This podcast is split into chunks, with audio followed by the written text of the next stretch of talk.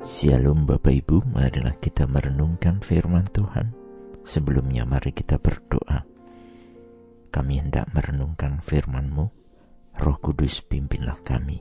Di dalam Tuhan Yesus kami berdoa, amin. Bacaan saat ini diambil dari Mazmur sembilan belas ayat satu. Mazmur sembilan belas ayat satu.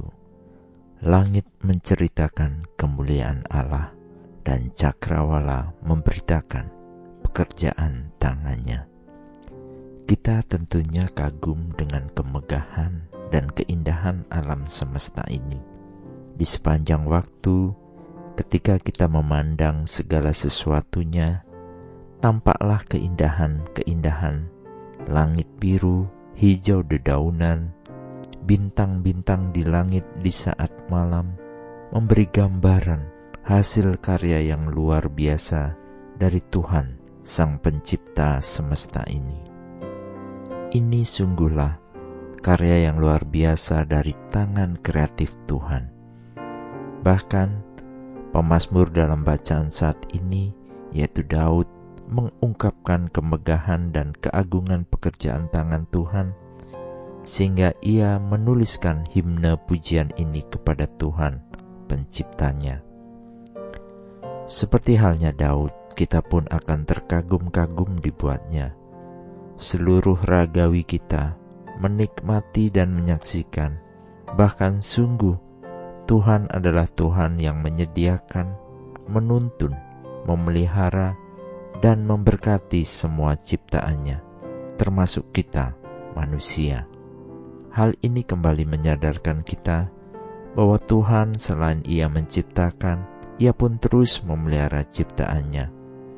Namun, manusia, walaupun ia adalah bagian dari ciptaan, telah memiliki kebodohan dan kesombongan, bahkan menolak untuk mengenali dan menghormati karya Tuhan Penciptanya.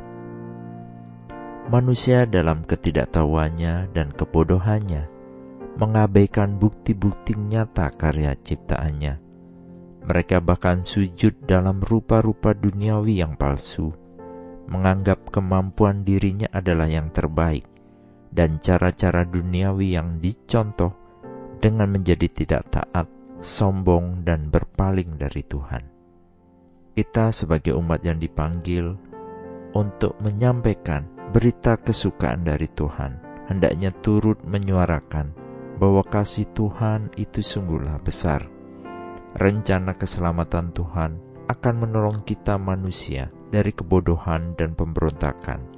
Manusia diundang untuk terus mendengar rencana keselamatan Tuhan yang luar biasa, bahwa manusia yang jatuh dalam dosa dapat diselamatkan oleh kasih karunia melalui iman dalam Tuhan Yesus.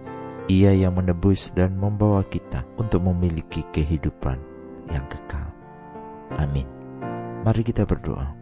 Bapa Surgawi, ketika kami melihat kemegahan pekerjaan tangan Tuhan dan kemuliaan karya kreatif Tuhan, kami rindu menyatakan kemuliaan Tuhan di dalam seluruh kehidupan kami.